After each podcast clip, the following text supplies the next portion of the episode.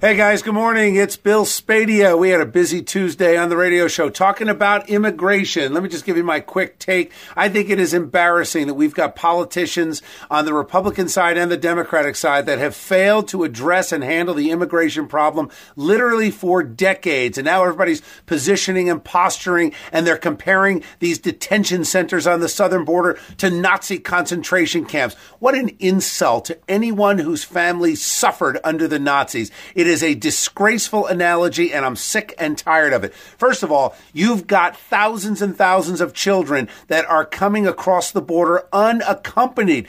Thankfully, we have detention centers with blankets and warm food and hot water and air conditioning to put these kids in a place that protects them from the elements and the criminals. And to the point of separating families, first of all, we have human trafficking issues. We have drug gang issues. We've got issues of criminals coming across the border.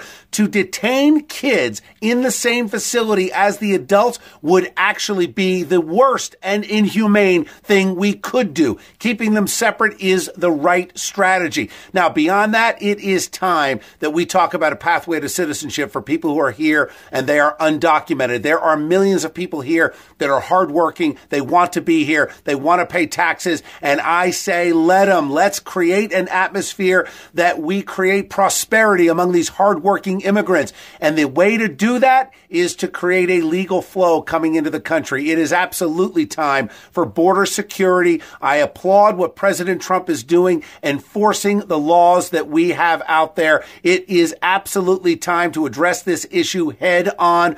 Presidents prior to Trump all failed because they looked the other way. Not this time. Let's see what Congress does with this incredibly historic opportunity. Secure the border, protect our sovereignty, and create a pathway to citizenship. We are the greatest country on the face of the earth. It is no wonder why people are dying to get here. But let's Let's create the process that makes it possible.